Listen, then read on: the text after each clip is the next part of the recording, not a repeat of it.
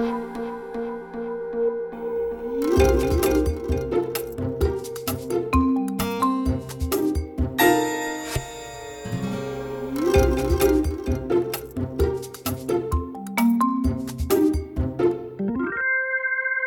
welcome to Managing Marketing. Today I'm sitting down having a chat with Steve Sinha, who's the Chief Operating Officer at the Australian Alliance of Data Leadership.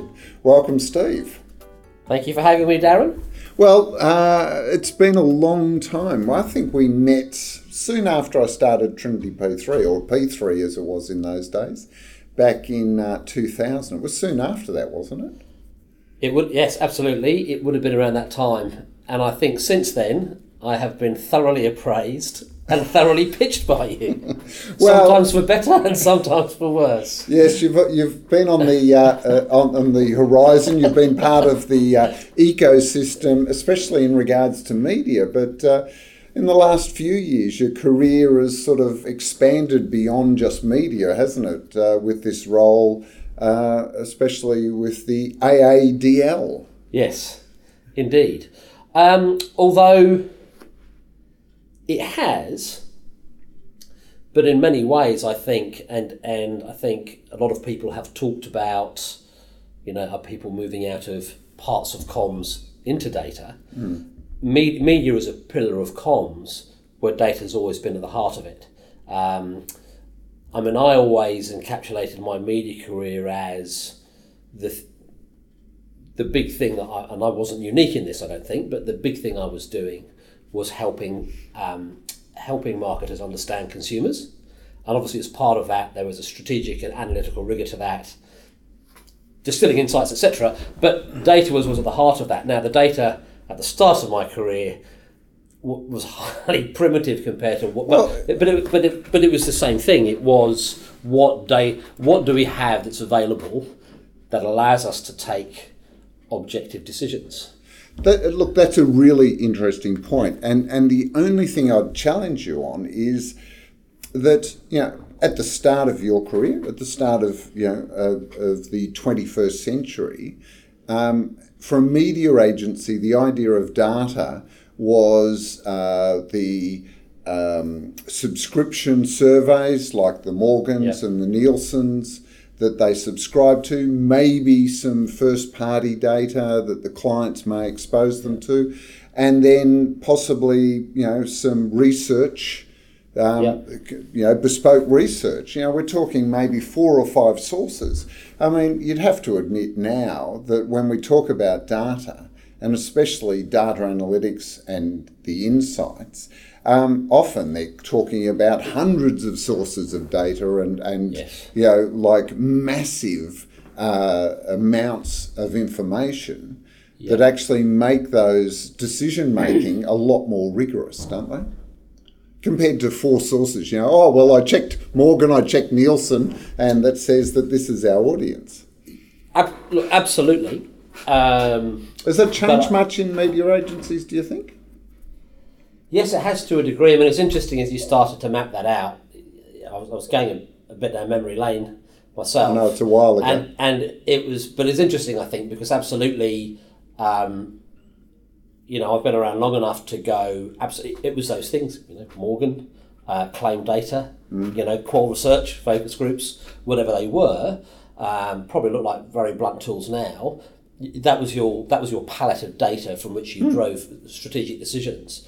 Uh, interestingly, I think you know when I first joined OMD, you know three, which was when you know Grutti was really putting together that forward-looking structure. Mm. Now, rapidly copied since then, but we were one of the. F- I don't know if we were the first, but we were one of the first early adopters. Early adopters who who had an econometric modelling division mm. in there. So I became a big proponent of that and trying to you know promote it to clients. But absolutely early on, uh, and when I was exposed to that, I saw the power of data and the power of that modelling. But early on, it was very interesting because probably the biggest barrier at the start was clients going, hang on, I don't know if I give you permission to do this, you're a media planner. Mm. And you'd go, well, hang on, this is this is taking media planning to the next level. You know, you've always wanted to get to a higher level of understanding of the macro effects of ROI. So surely you should be happy that we've now got this in our toolkit. And in those first couple of years, certainly there was, you know, there was some resistance where people were just going, I'm really not sure if I can give my media agency permission to be delving into this, even though you've hired non-media people, you know, special, specialist data scientists to help with it. Then over time, that becomes absolutely accepted into the into the media and broader marketing toolkit, Yeah. and uh, you know, you know, marketers will have data scientists at heart what they do. Most comms agencies worth their salt will have, you know, data scientists at the heart of what they do. So that I think that evolution's been interesting. But what I would go back to on that though, um, yes, the depth of data that you have now, when you are able to look at, manipulate, evaluate, you know, the fraction of a second, really, really big data sets. Um, you, you know, is much more powerful. Um, but the the analytical and strategic process to get to powerful transformation answers for business is still the same. You've still got to take a source of a source of data uh, and find the most compelling things that can you know, that, that can lead to a transformation. And again, I think you know throughout my experience in marketing, there's never one answer. You know, there there are lots of potentially right answers, but you've always got a really finite budget. So Yeah. you're always trying to go, what is the best answer? And if you if you're at a higher order with you know if you're at a higher order with things, invariably you're trying to go, what is the one thing we could change tomorrow? Maybe it's talking to a uh, you know a new audience because they might be more likely to buy our products more often or higher value or whatever it is. You know, what's the one thing we could change tomorrow that would make the make the biggest immediate difference? And interestingly, I think when you talk like that, funny enough, when you listen to a lot of you know really good data scientists being interviewed, they sort of talk the same way. They sort of go, you know, Yeah. to, to get a foothold into an organisation, we try and find what's the what's the right thing to change first because I want to, you know, I want a success and I want a number. Once I get one number, people will believe me. Yeah. Um, so look, I I, I, look, those- Steve. Yeah. yeah. absolutely agree. In that, you know, when you've got huge amounts of data, there are so many things that you could possibly find. You're Yes. really wanting to find what's the biggest problem Yeah. or what's the biggest opportunity Yeah. that I can focus on first. Yes. Otherwise, it's literally like uh, a, a you know um, a flood of choice. You know, of Yeah. things that you could possibly Yes. do. But uh, I wanted to go back to more the the amount of data because a lot of people talk about data, right? Yes. Like almost all conversations in marketing, and, and you said a minute ago Yeah. that you know everyone will have some sort of data analytics or data insights capability because it's expected. Yeah. But there's a big difference, isn't there, between um, having a, a data analyst work on, say, four or five sources of data and working on hundreds of sources. Because I caught up with uh, Martin Cass, who's uh, out of New York, um, MDC Media Partners. Yeah. And he was telling a story about. Uh, he was talking to one of his data analysts and he said, What data do you need? And the guy looked at him and said, Just bring me everything and I'll tell you what I can use. And, and it reminded me of remember when Quantium first started?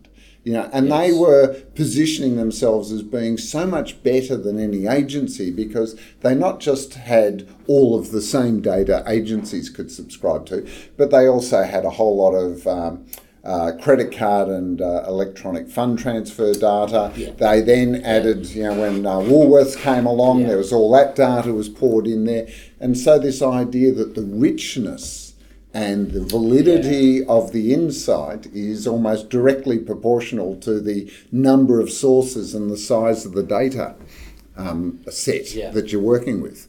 You know, it's still an issue, isn't it? Because a lot of people are working in data analytics and are still being starved of getting their hands on a rich, rich sources of, of um, relatable or valid data.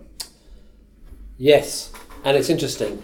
Um, you say that because we were going to be controversial, and I don't mean to be, but I mean that Quantium model was really scary when it was first mooted because you abso- you went absolutely. You've got access to some couple of real pucker first party data pools, and you know you're putting yourselves up as you know the world's best modelers, but somehow, and there were probably um, you know nervous moments when we were kind of up against them, you know, in, Back in your media back days, in the back in the media days, because they were going to, you know, change the world. absolutely. Um, and Except the world seemed to catch up with them very quickly.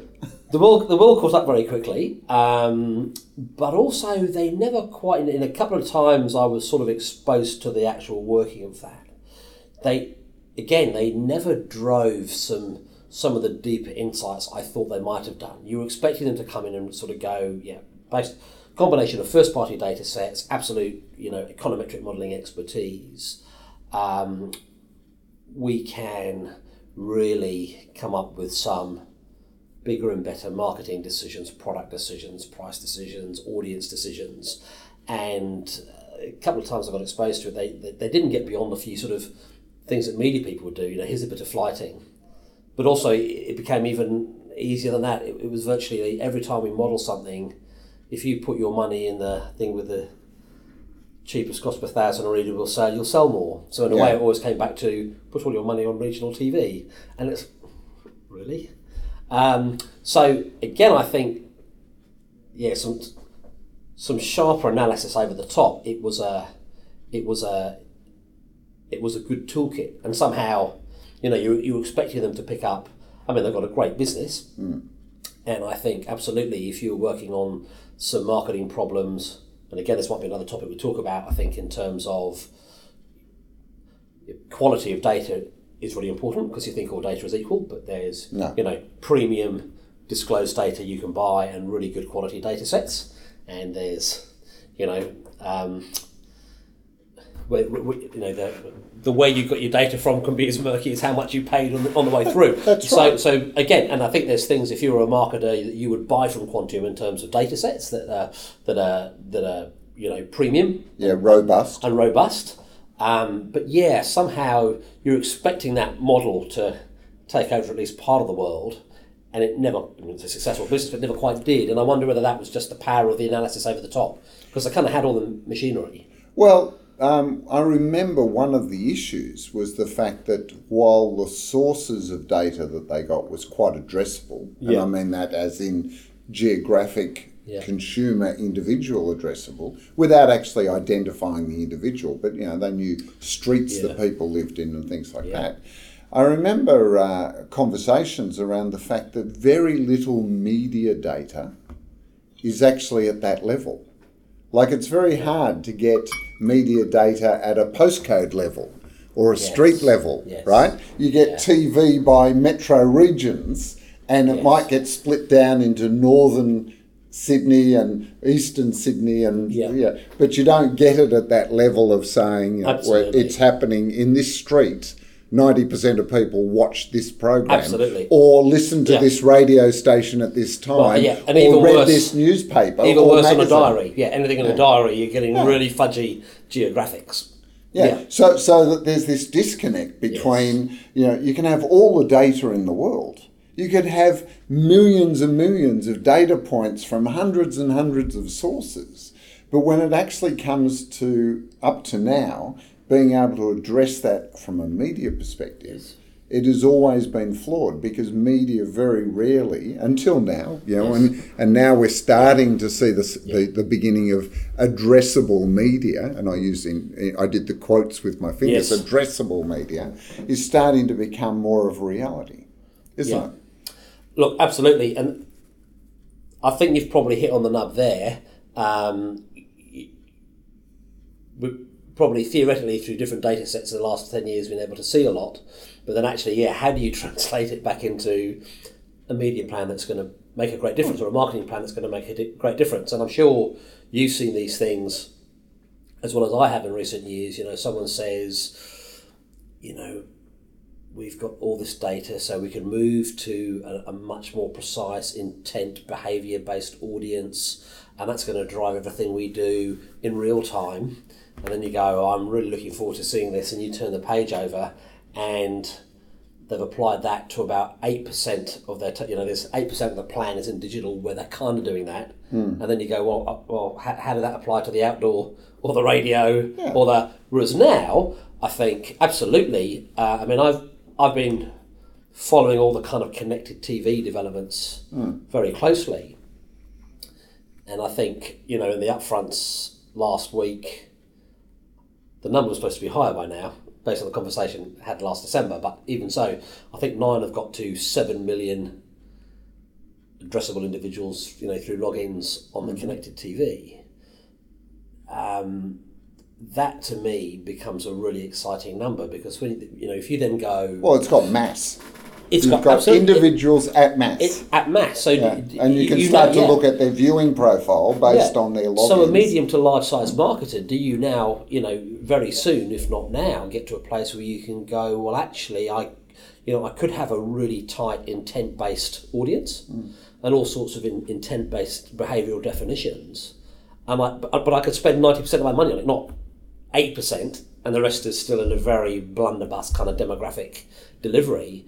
But I could do 80, 90, 100%. And I think you go, again, I think if they've landed on 7 million, you know, in the next six to It'll 12 be months, they're going to to take see over dupli- Fairfax. yeah. You know, once they unduplicate everything you can get out of Fairfax, I mean, what's that? You know, because what are they about five and a half million uniques? I think a month. I mean, where's the number? Is it ten? Hmm. If you've got, and suddenly you go, you know, for most target audiences, what we, we you know, we, we, we can dive into a live pool of ten million people. It's very, um, it's very compelling. And if you go, you know, whether you know we're after people who are going to buy an SUV next week, or we're after people that are lactose intolerant. If you then go out of those ten million people, we can pick up a bigger pool of these people than we ever. You know, is that enough for us to go? Let's just spend our money there for four months.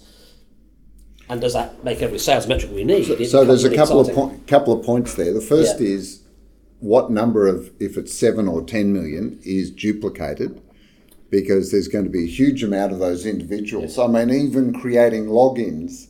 You know, Yes. there'll be people that have two or three logins because on their phone or their i uh, their tablet or their smart TV, they couldn't remember the uh, password, so they created a new login on a new uh, email address. The second is that um, what we what we've seen is that people will start marketers and their their data analysts will start with the pool of data and start to segment down to find particular valuable groups of people in that data set without actually thinking about those segments as being media addressable. You know, in that you'll end up segments that'll have, uh, well, people that do this, this, and this, largely behavioural because a lot of the data has come from online where it's more about behaviour rather than Yes. demographic, um, that have this particular behaviour profile, and then they'll turn to the media and go, well, we want to buy this segment, and the media goes, it doesn't align to any way that we actually segment or sell media. Because media is still largely segmented on demographic profiles rather than psych. I know they've done some psychographic, but largely Yes. it's still, you know, uh, uh, grocery buyers with children Yeah. under 15 and things like that as a way rather than a psychographic model, isn't Yeah. it? Yeah. So Or a behavioural model. Yeah, no, absolutely. So you, you you just taking that sort of Channel Nine example, absolutely. So you you know anything's still back on the main network, you're still tied down to a demographic. Hmm. And I don't know how that duplication will work out, but if the base at the moment is seven million, and you can and you can you know thread out, it won't be twelve. Hmm. I don't know whether it's eight or ten. I'm not I'm not bright enough to work it out, but whatever that number is, if that pool then you can go, let's start with that, that becomes compelling. Because I think if you go to a classic kind of always on reach build, rather than go, it sounds great, but ultimately 80, 60, 70% of my money is just in a, in a pretty broad, demographically bought mass medium, and the cherry on the top is this intender I get for 20% of my money through some nice digital stuff. If you can flip it on your head, you know, you might be able to flip it on its head and go, because I've got a pool of 10 million people, it might be on this intention audience, whatever it is. I might be hitting as few as 30%, maybe as many as 90%, depending on how narrow or mass this audience is and, and, and that media's ability to hit it. And you might be able to go, well, I don't really need too much beyond that. You know, we've done or we've done eight tenths of the job through that, hmm. and everything else is just a bit of a, you know, Ehrenberg Bass hit everyone bonus. Could- could- but isn't that one of the that problems- becomes a really interesting thing to, hmm. to experiment with. The, the problem with media, even digital media, is the huge amount of wastage, right? Because even when you go online with a, a programmatic algorithm to target a particular profile, you're still relying on the quality of the date publisher's data about identifying that. Now, you know, I know there's talk about being able to get down to targeting individuals, but then there's a whole lot of issues around privacy. You know, the day that you can sit down there and say, I want to target Steve and I know his email address and I know where he lives, but having that level of data would have to come with your permission to be able So, to be targeted like I that. I think that's a really interesting topic, and probably something I've been thinking a lot more about some of my more recent roles and at Hmm. you know, double, double ADL and so forth. And um, ADMA, over a period of time, um, has done some really has participated in some global research into uh, you know consumers' relationship with data and the value of data and so on and so forth. And there was an update that came out in April. It comes out about every two years. So if you look at um, and and you could look at you know you could pull out Australians' attitudes to data as well as a sort of global panel. And I think if you look at that, if you look at what some people you know are doing, you know responses to GDPR. Back to your earlier point, um, yeah, how how do you make this all work in the theoretical way we all want it to work? Um, I think part of this will be um, encouraging consumers to share their data. So, how, how can I be really clear that I've got you, Darren, and all your right logins across the over the top box on your TV, the iPad you use, and your iPhone? And if I can do that, I've got you absolutely, you know, every device you use, I've got it covered. And even, can, which you should do, can I identify the devices you give the twins so I'm really clear on, because as you know, Yeah. they get served adult 30 second ads instead of kids ads and all that. So, how can I do that? Well, um, it's probably time that people, you know, motivated you to do it. If, if, if, if, if we can know that you're on these, we'll reward you. It's interesting. There's a, I worry. Sorry, I Yeah. sorry, Steve. I worry Yeah. that as an industry we've missed the boat. Okay, Mm-hmm. that there was a point maybe about you know ten years ago where the industry should have stepped up and said, "We will have an exchange of value here. You give us permission." To know who you are and contact you, and we will make sure you are not spammed okay? Because what's happened is my email address, my business email address, which is my primary email address, every day I get emails from organizations that have clearly bought a list of CEOs and are just emailing me all sorts of things. And for me to sit there and go unsubscribe, unsubscribe, unsubscribe, which I sometimes think just validates that it's a real email address rather than unsubscribing It does, me. yes, I know. Right? Um, and then I end up on more. So now I just hit junk filter, junk filter, junk Exactly, filter. especially when it's a company that's told you for fifteen years that they're they're not, you know they're They superb at targeting people, and you go, well, I'm not in your audience, and I'm So, I'm so we're hit." also Yeah. burnt out. We're burnt out Yeah. by the distrust of the fact that our data in the past for 10 years has been used against us. To then turn around as an industry and say, actually, you know what, we want your data so that we can do a better job for you. You know, when I turned 50, I got spammed and, and you know, I wasn't married, so I got spammed with Russian brides and Viagra. Now, neither of those were things I was interested in, but at the most rudimentary data profiling, they went, well, 50 year old man, not married, uh, he either needs a wife or he needs some chemical help to maintain an erection. Yeah, and that was it. Yes. You know? Well, I. It was about. It must have been about six years ago, and I just started randomly getting all those emails as well about the Russian brides, even though I was married. Yeah. Kate went, "What? what what's all this?" It's like, I don't know. It, I think it's auto-generated spam. It hasn't been prompted by anything I've looked at. You know. But but you can see what I mean. You know, if why didn't the industry actually take the opportunity to promote this? Because I think it, you know, and and there's talking about uh, blockchain. You know, the there's a lot of talk about blockchain, but one of my favorite ones is that you will be a, they'll build a blockchain that you will be able to put all of your personalized data, you know, all of that information, all my email addresses, all the devices I use, all my accounts that I uh, subscribe to, all my passwords, but I will be able to, because it's in a blockchain, release it to people selectively to have access to it. Right. And I love that idea. That's fantastic. Absolutely. Look, I agree with you wholeheartedly in everything you've mapped out. um, you, you would think, because again, you know, we're going to get into conversations around, you know, CX and the merging of marketing and CX.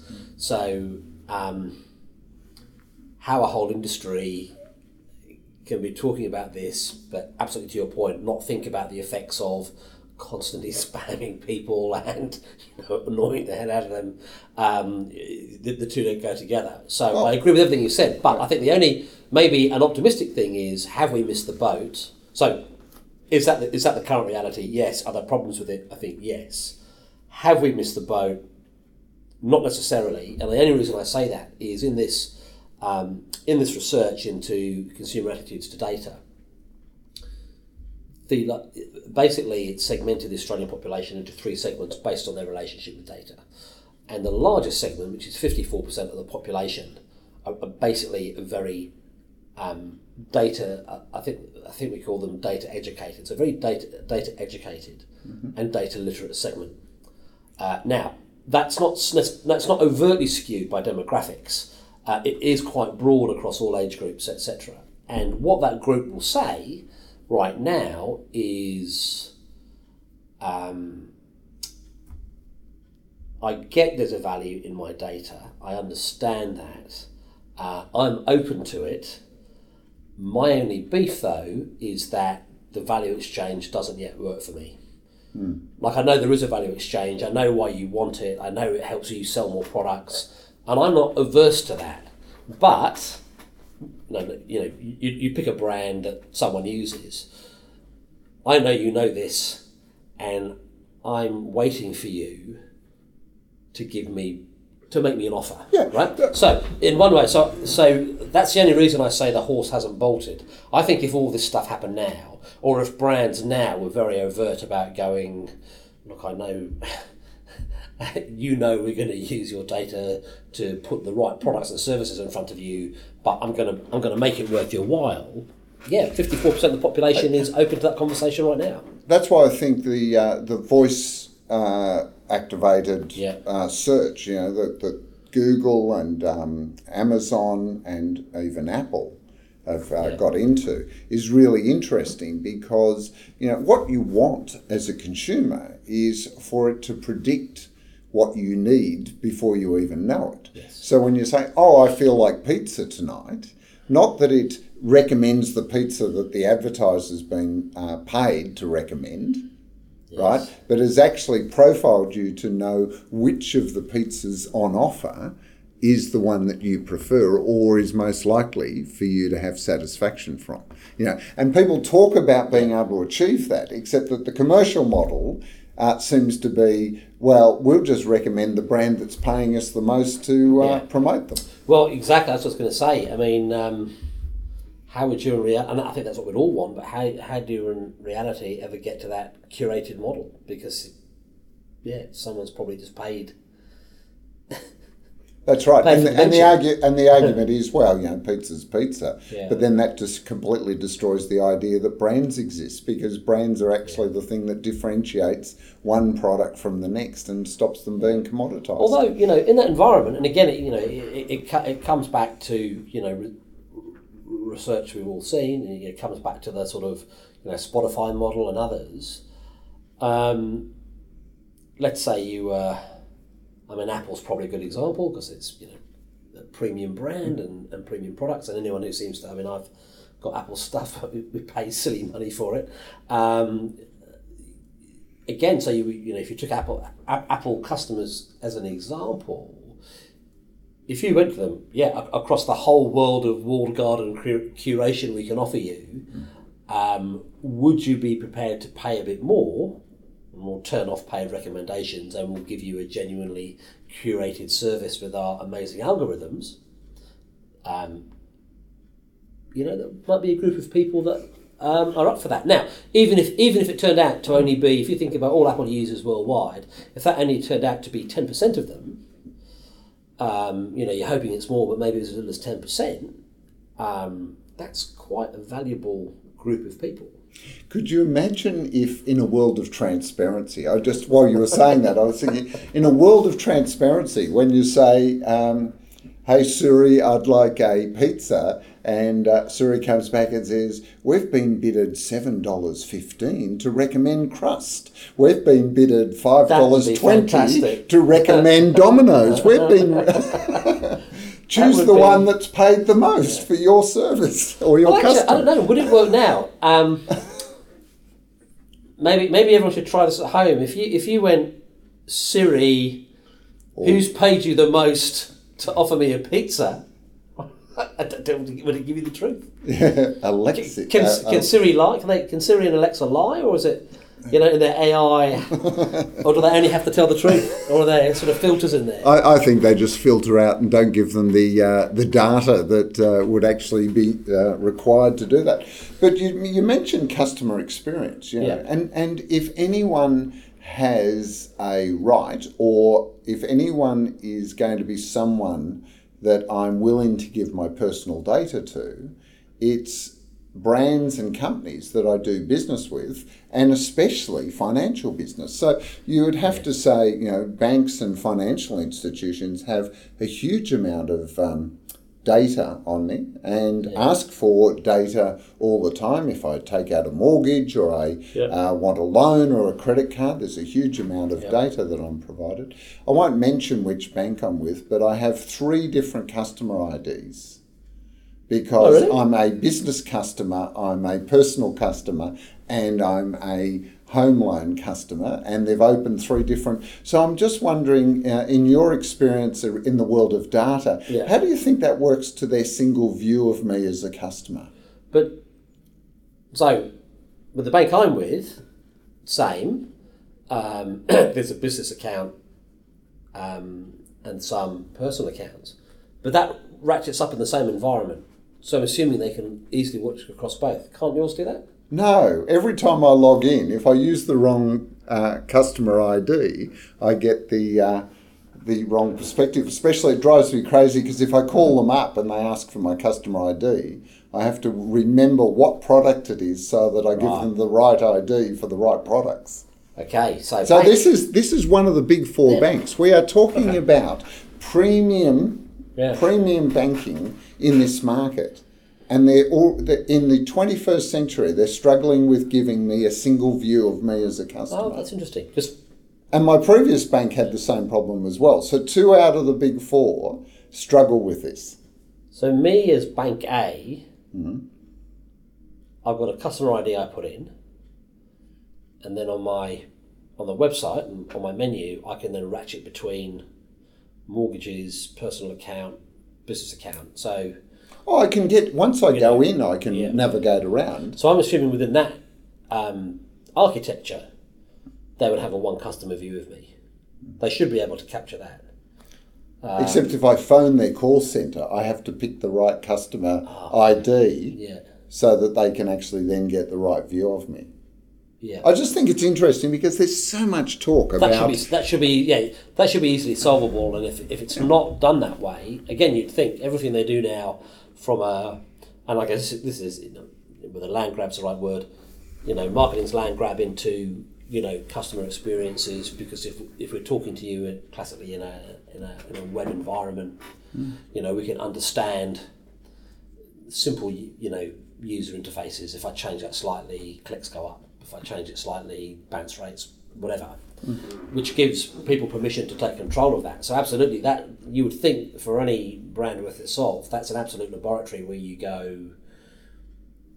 If I haven't got one customer view, um, or if there's anything that happens through that you know online journey that loses a customer or frustrates or annoys a customer, that's easy to fix. And there seems to be a world of you know data scientists out there that help with all those things. So that would be yeah.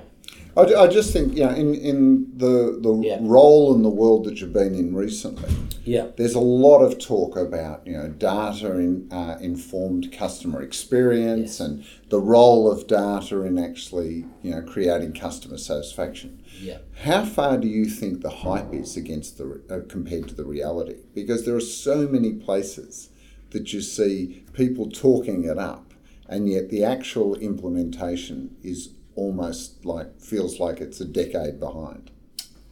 Yeah, I, I would pro- I, I would probably agree with you and say I think hype's probably still at the front.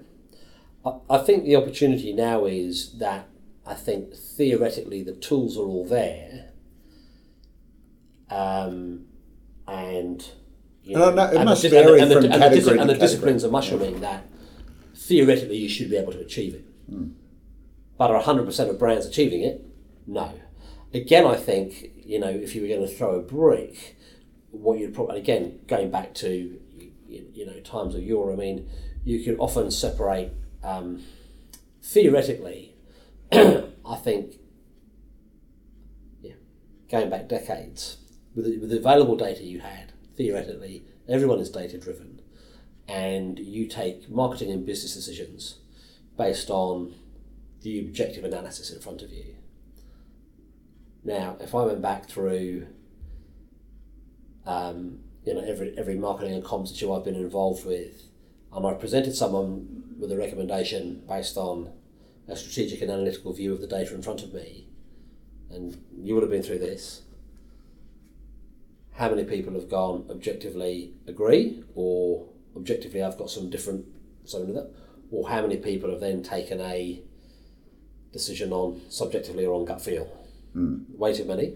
Now you go, surely in the last four or five years, you know, every single excuse to take subjective decisions is now gone because we have the data, we have the tools. How many people out there are still taking subjective decisions? Too many. So you've still got to get to a place, I think, where you go, um, yeah, we've got all, all the tools and technology, uh, skill sets available, but you've got to start from a place where you go, I think, but I, I, I, have, I have to then be led objectively by what this tells me. Um, and if you're still in a mindset where you go, either, yeah, I'm, I'm still subjective, or I think what often happen, someone, you know, the minute you're presented with an object, you know, an objective, do this. Our company's not set up for that. It doesn't work with us. We're an exception.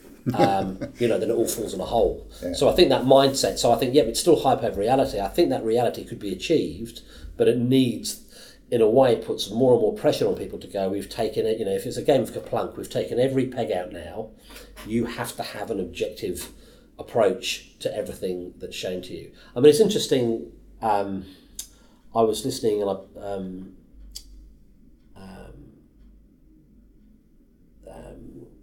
the, um, I've heard a couple of talks from people at the Iconic, um, and in some ways their approach on this makes a lot of sense. And again, you look at it and go, and they're a sort of you know pure play online retailer, and they seem to do things very well, and they've built a really good business. Um, and their view seems to be because again, yeah, you, you can get absolutely buried in data, but they seem to be reasonably disciplined to go. You know, again, your starting point is what are your business objectives, or what's the question we need to answer. So even when they put a, um, you know,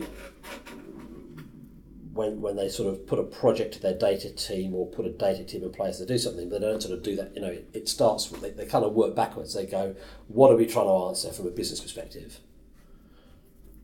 And then work backwards to then go, okay, Yeah. it's this thing to do that.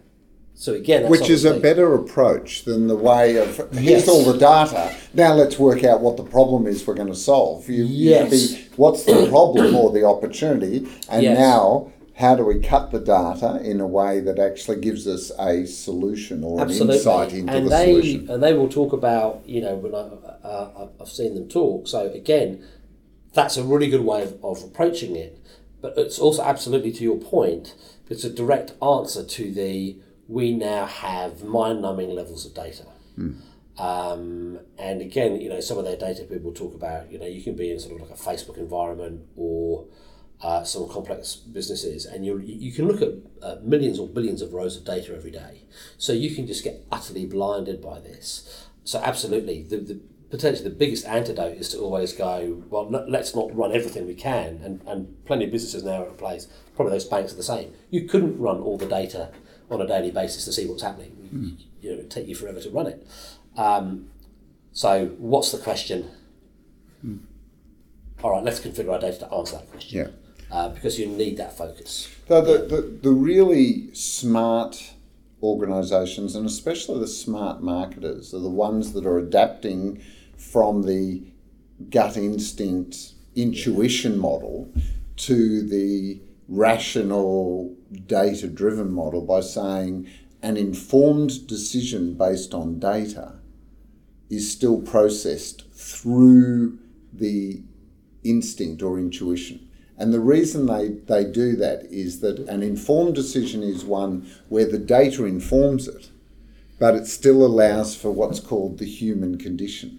So, look, I agree. You know, if you can uh, at least define the problem that you're going to solve up front, then the data is there to hopefully find the solution. But, uh, oh, Steve, I've just noticed the time. Uh, it's amazing how time flies when you're having fun.